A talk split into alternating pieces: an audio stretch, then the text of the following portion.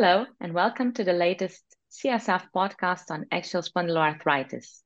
We'll be bringing you new episodes on a monthly basis alongside our RA and PSA podcasts, and we'll also be supplying you with a monthly slide deck to help you keep up to date with the latest research and publications in the field of axial SpA. First of all, allow me to introduce myself. I'm Sofia Ramiro. I'm a consultant rheumatologist and a senior researcher at Leiden University Medical Center and Zuyderland Medical Center in the Netherlands. And today we have here with us Professor Hideto Kameda, Professor of Internal Medicine at Toho University.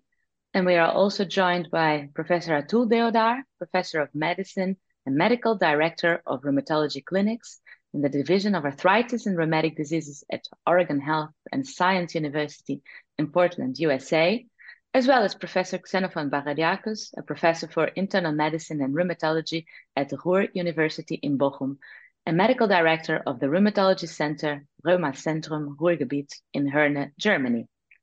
And of course, if you want to find out more about the papers that we discussed today, please head over to the CSF website, www.cytokine-signaling.com. Hideto, over to you, please.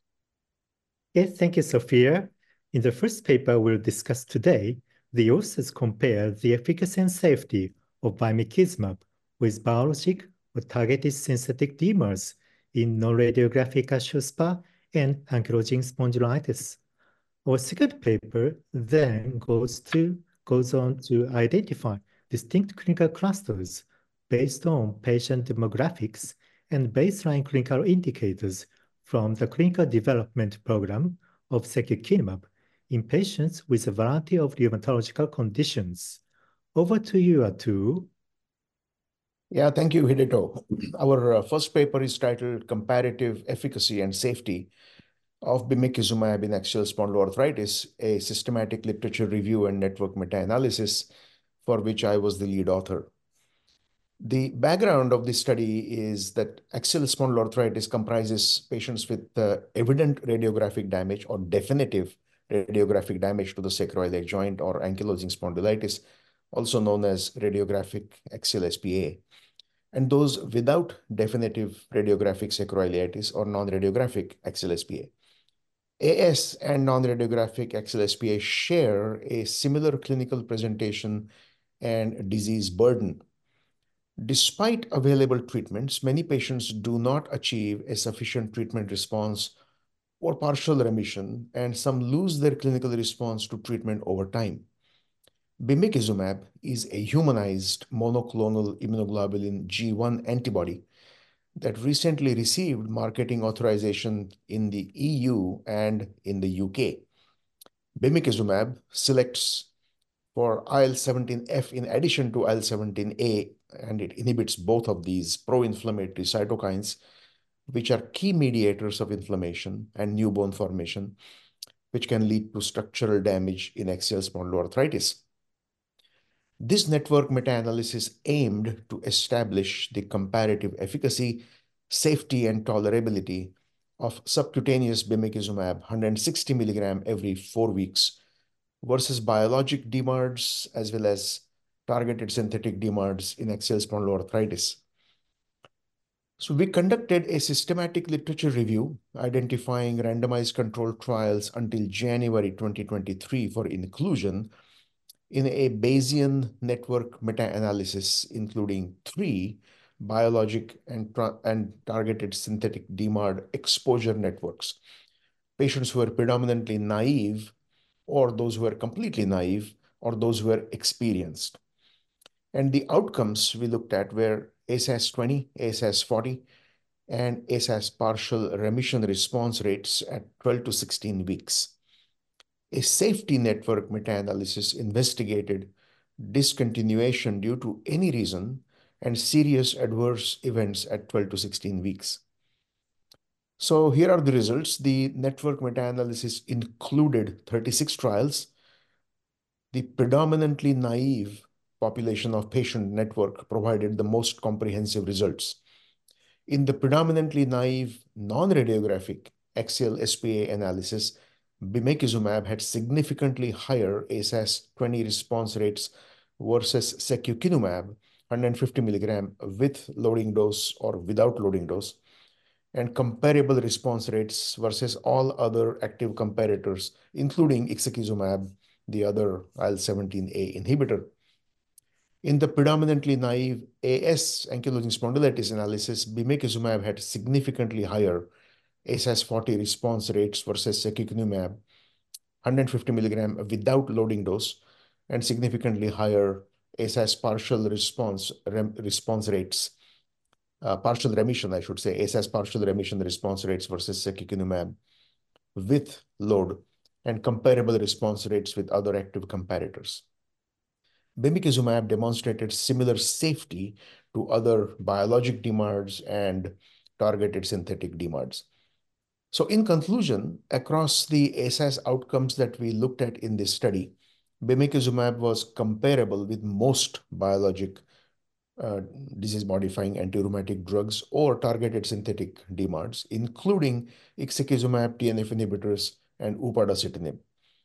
Against secukinumab, it achieved higher response rates to some of the ASAS outcomes in predominantly biologic and targeted synthetic DMARD naive non-radiographic axSpA and AS patients at 12 to 16 weeks. In a pooled axSpA network, bimekizumab demonstrated comparable safety with other biologic and targeted synthetic DMARDs.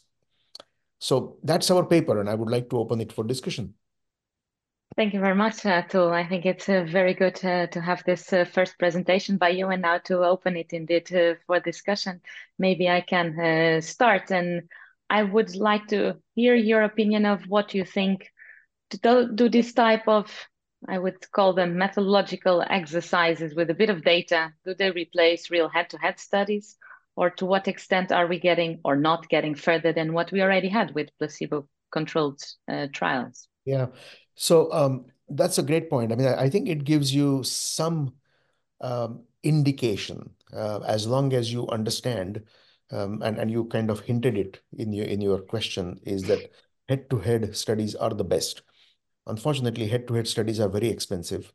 The drug companies are understandably worried of doing head-to-head studies because their drug might come, I mean, it may not really show as much improvement on the existing competition that they have. So these are the types of things which give us some idea. And this actually, we did go to a great length, I should say, to come to this conclusion that only in certain people, mostly biologic DMARD naive population, and only against one IL-17 inhibitor, secukinumab, some of the outcome measures were better. And if you think about, if you really did a head-to-head study of secukinumab versus bimekizumab, you're going to require huge number of patients for a very long period of time. This gives you an indication that it's not going to be that easy. Overall, I think it is kind of an exercise which tells us that this drug is as good as, maybe slightly better than something, but not really dramatically better. Comparative effectiveness is, of course, extraordinarily important. Several of the national organizations and nations want to really reduce healthcare expenditure. So this gives us some indication. And I take your point, what you are hinting at, that head-to-head studies are great, but in the absence of those, this is one of the indirect comparison. Yeah, I think this is a good discussion, and I like to hear your point of view. I have to say that I am a bit worried with this type of exercises, because I understand and I agree with the reasons you gave for which they are done. Head-to-head studies cannot be easily performed. But then, is this really giving us an answer? So now, if you were UCB, would you put your money in a head-to-head study with secukinumab? Do you really believe that? Or then it's better to not put because we don't believe. And if we don't believe, are we really moving forward with this type of exercises, or are they somewhat artificial? I think we have seen in the past this type of exercises done, supported by different companies on different drugs, and depending on the company supporting, then the results go in one direction or the other. And that makes me suspect about this type of exercise. So I think it's good to have this discussion amongst us, open discussion. I think right. You understand where I'm coming from. Completely. I mean, just one quick point. There's another, since we are doing this discussion and other people who are listening or who are attending our podcast, there is this MAIC, matched adjusted indirect comparison. And you know about this. Match adjusted indirect comparison is another way of doing this particular comparison.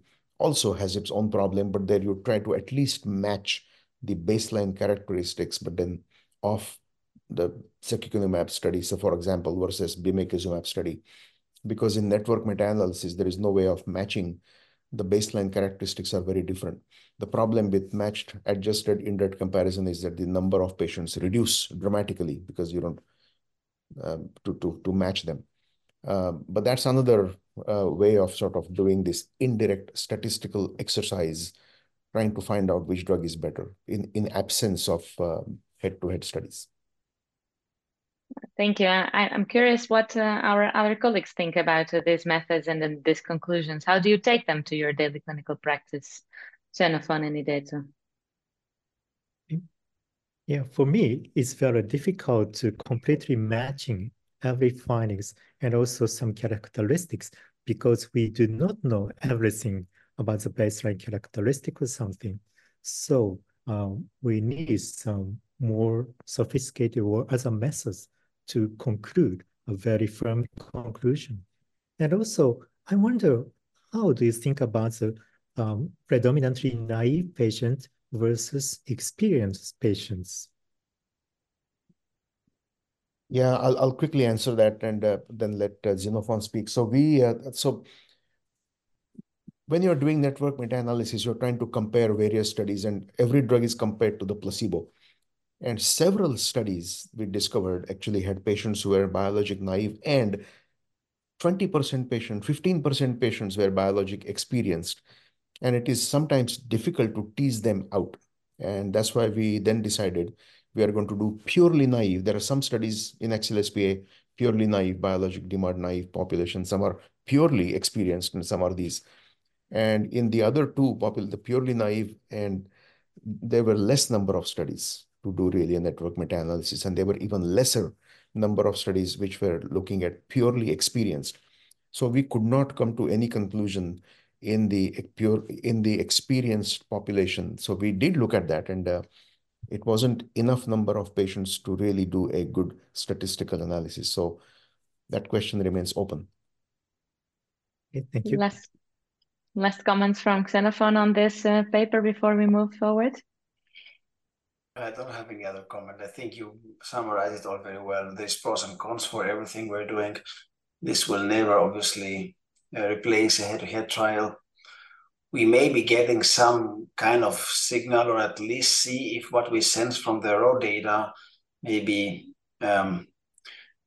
also found in such meta-analysis. But of course, we all have learned that this is not something we would really take into account if we have to prefer one drug over the other. But on the other hand, it's interesting to see different opinions. So I don't see people should stop doing them. They will not anyway, but it's not a head-to-head trial. That's the important thing to see. Yes, thank you. I think we can move forward to the next paper. So over to you, Xenofon.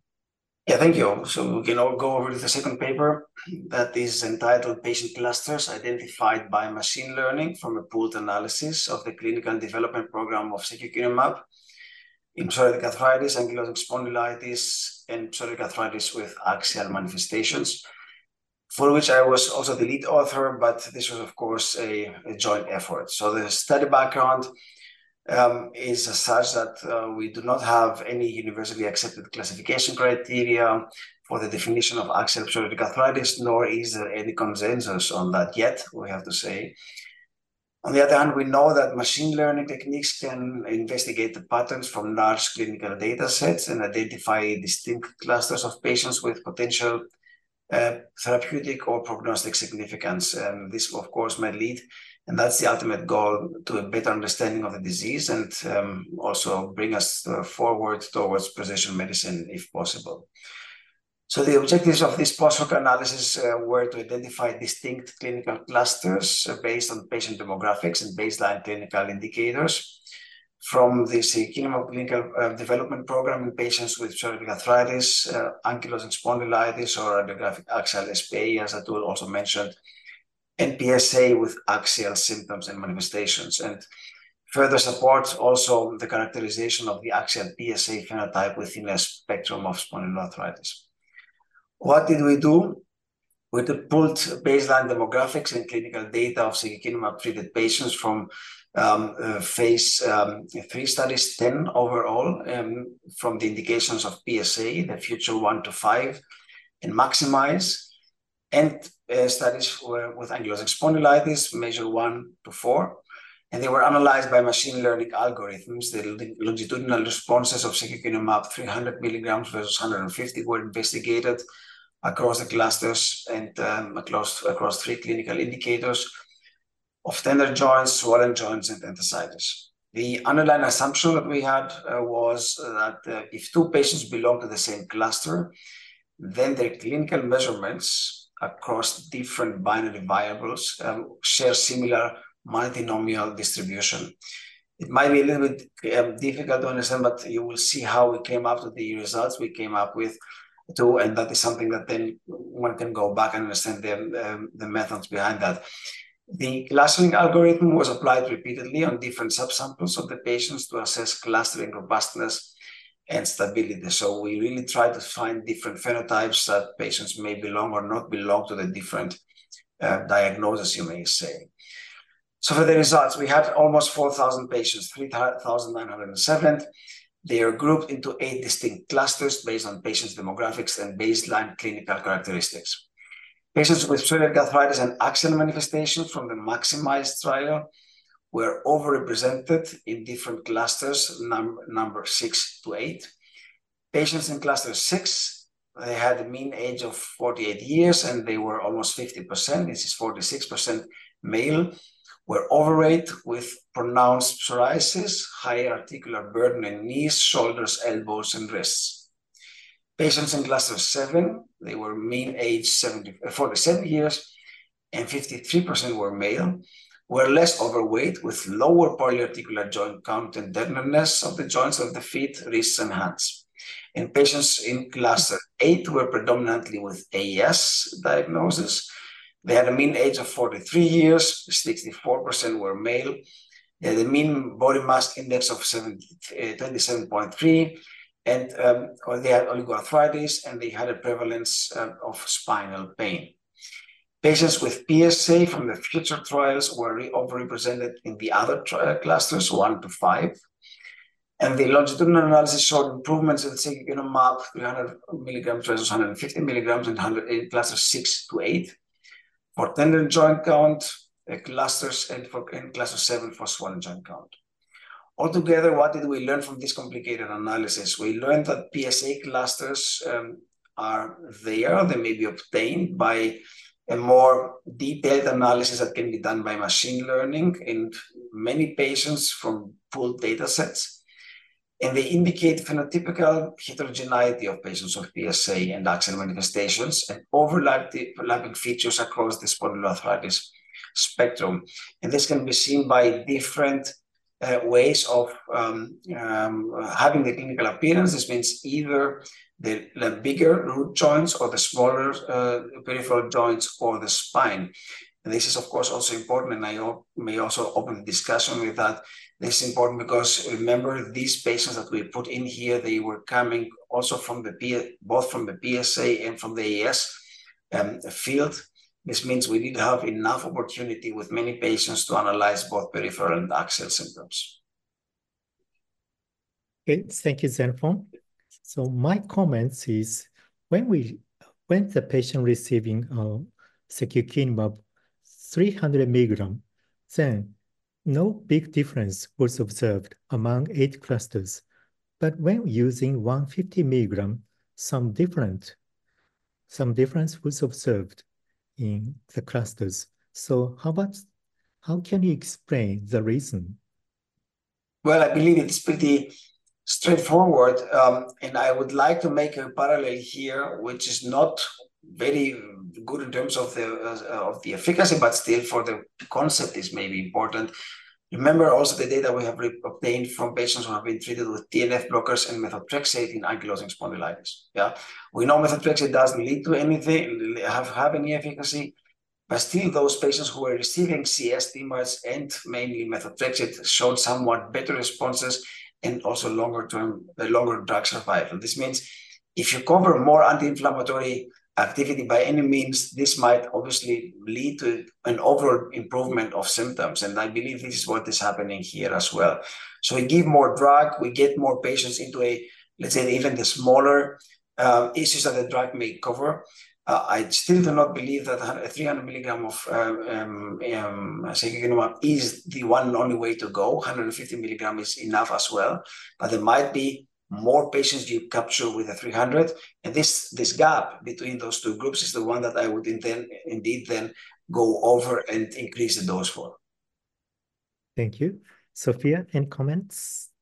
Yes, I had a question or a comment about the clusters and the fact that we see that patients coming from the MAXIMIZE trial, so patients with PSA with axial involvement, cluster mostly in clusters also that in which we find patients with axial SpA. So are we seeing there an overlap in the phenotype, or do you believe more in two different entities? Where is this pointing us towards? I like controversial questions, as you can see. No, I think that's the question of that whole analysis. And to be honest with you, we cannot answer that yet. I think we'll learn from these studies, not only the MAXIMIZE trial, but also the other post-hoc analyses that have been done in axial PSA, or what we believe is axial PSA. In MAXIMIZE, you may remember, we didn't have an inclusion criterion of imaging.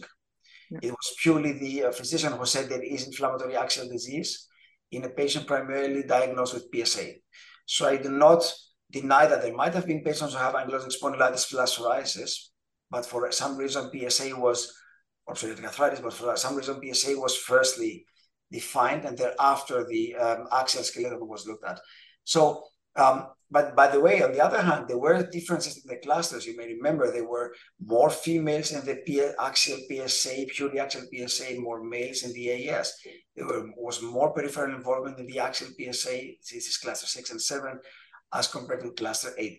So I do believe there is a difference.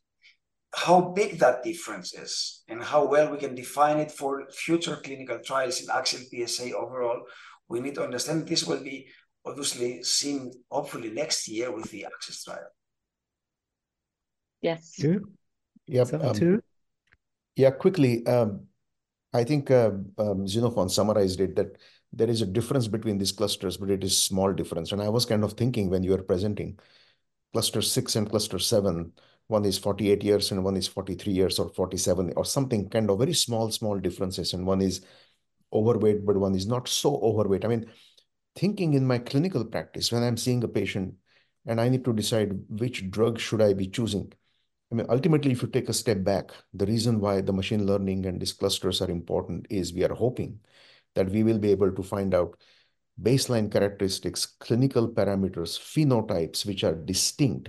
And then we can then say that this particular drug works better in this particular cluster or with patients with this type of baseline characteristics. And here the machine learning is kind of, it is differentiating patients, but they're pretty overlapping. They're not very, very distinct. And so currently, I think this is interesting, and this probably will get more and more sophisticated.